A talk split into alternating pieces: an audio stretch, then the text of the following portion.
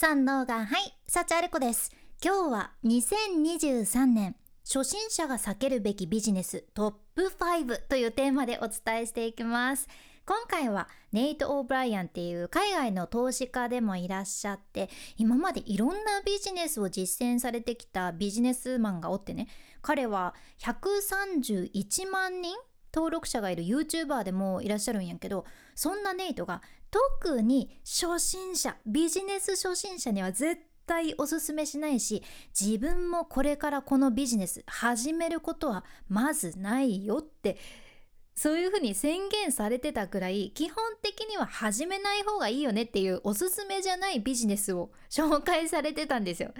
うん、だからって、まあ、そっくりそのままネイトがおっしゃってるから絶対挑戦しない方がいいですよねって伝えたいわけじゃないんやけど初心者の時はかなり難しいっていう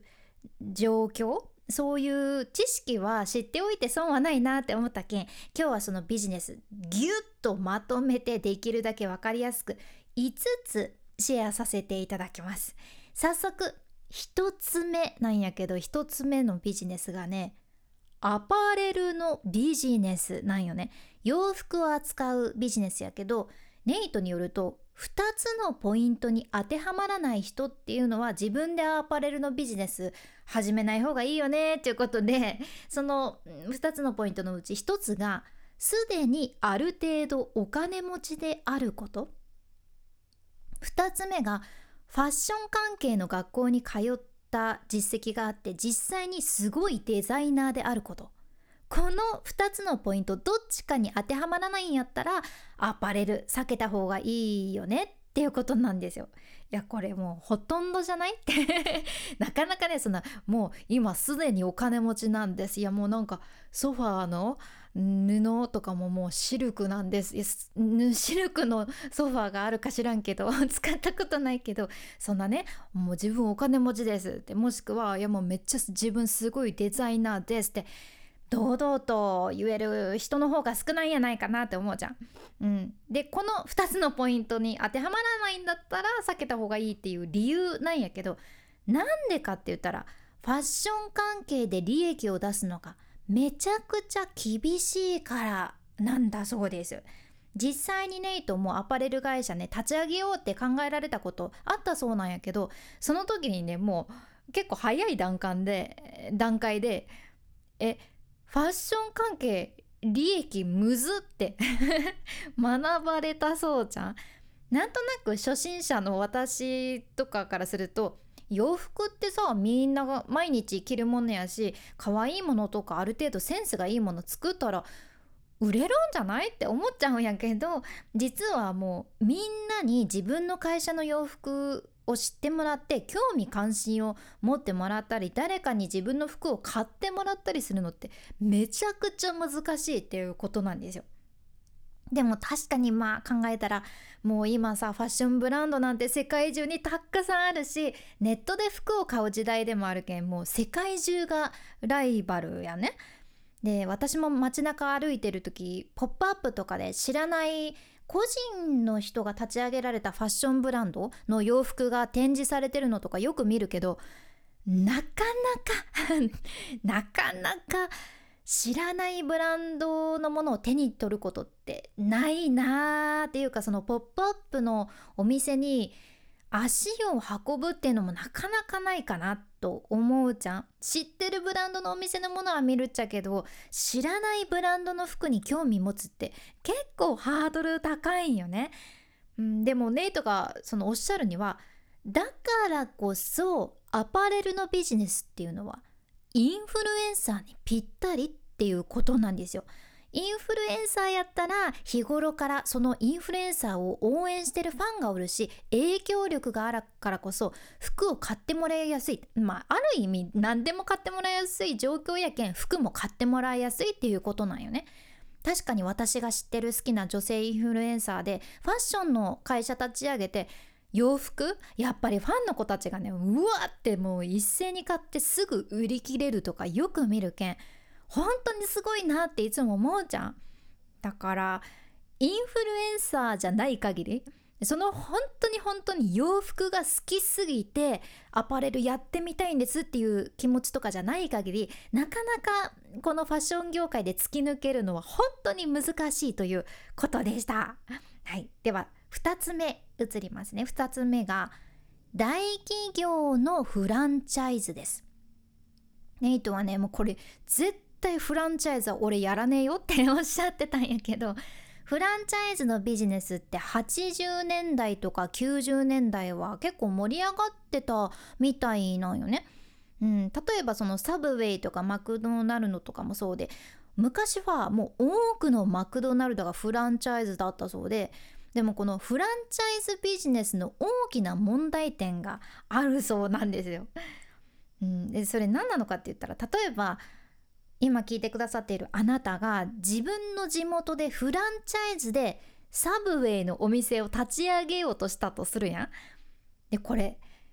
よっしゃ自分のお店持ったどって思うんやけど現実はたとえあなたがどれだけよし自分だけのビジネス始めましたぞって思ってたとしても結局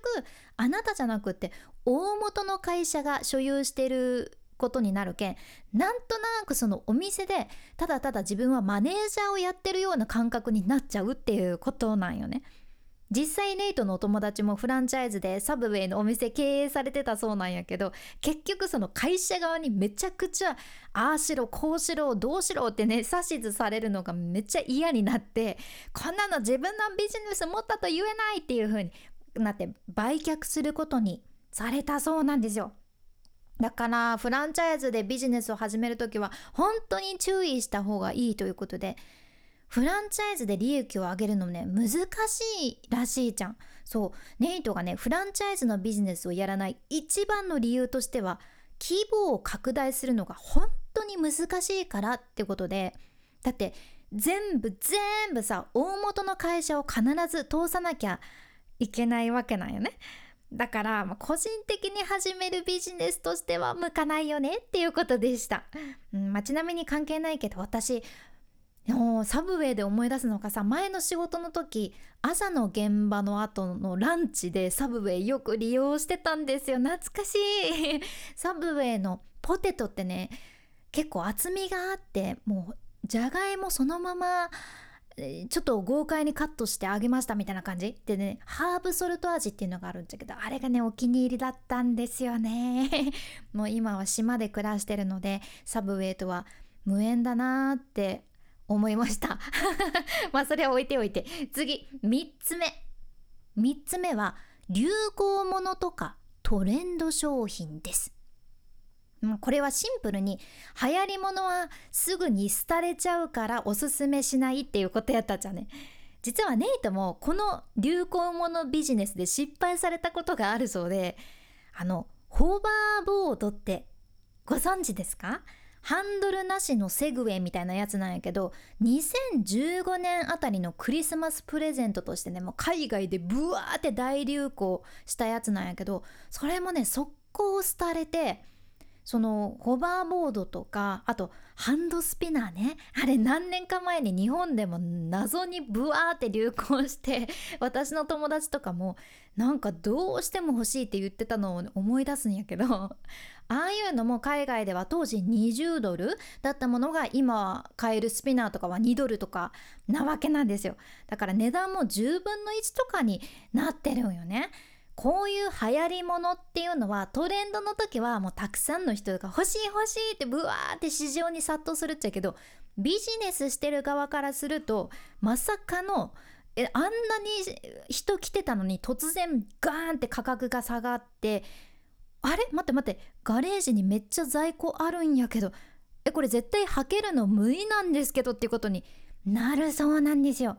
もちろんトレンド商品ってさそれだけブワーって上向きに成長するけん大儲けの可能性もあるから夢もあるっちゃけどただただ流行りものとかトレンド商品を追いかけるだけっていうのは気をつけてくれよなっていうことでした。その通りですね。では4つ目ですね。4つ目はレストランです。レストランって海外でも人気なビジネスの一つらしいっちゃけどネイトがおすすめしないというかご自身も絶対にやらないっていうね一番の理由としては平均的なレストランとか平均的なフードビジネスその全体的な利益率を見てみると他の業界よりも利益率がはるかに低いからっていうことやったじゃね。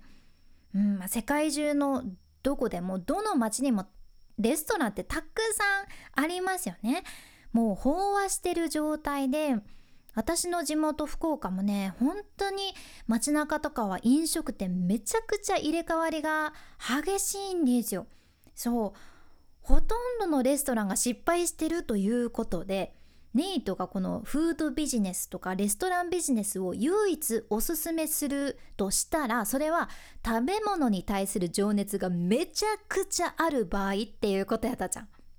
まあ、もしあなたが食に対して並々ならぬ情熱を持ってるんやったらいいんやけど別に何で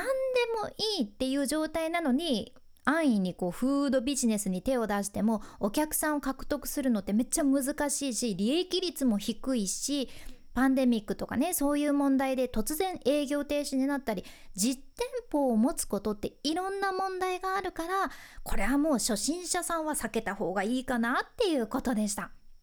はい。では最後5つ目ですね。5つ目。銀行から資金を借りる必要があるビジネス。これはおすすめしない？っていうことやったじゃん。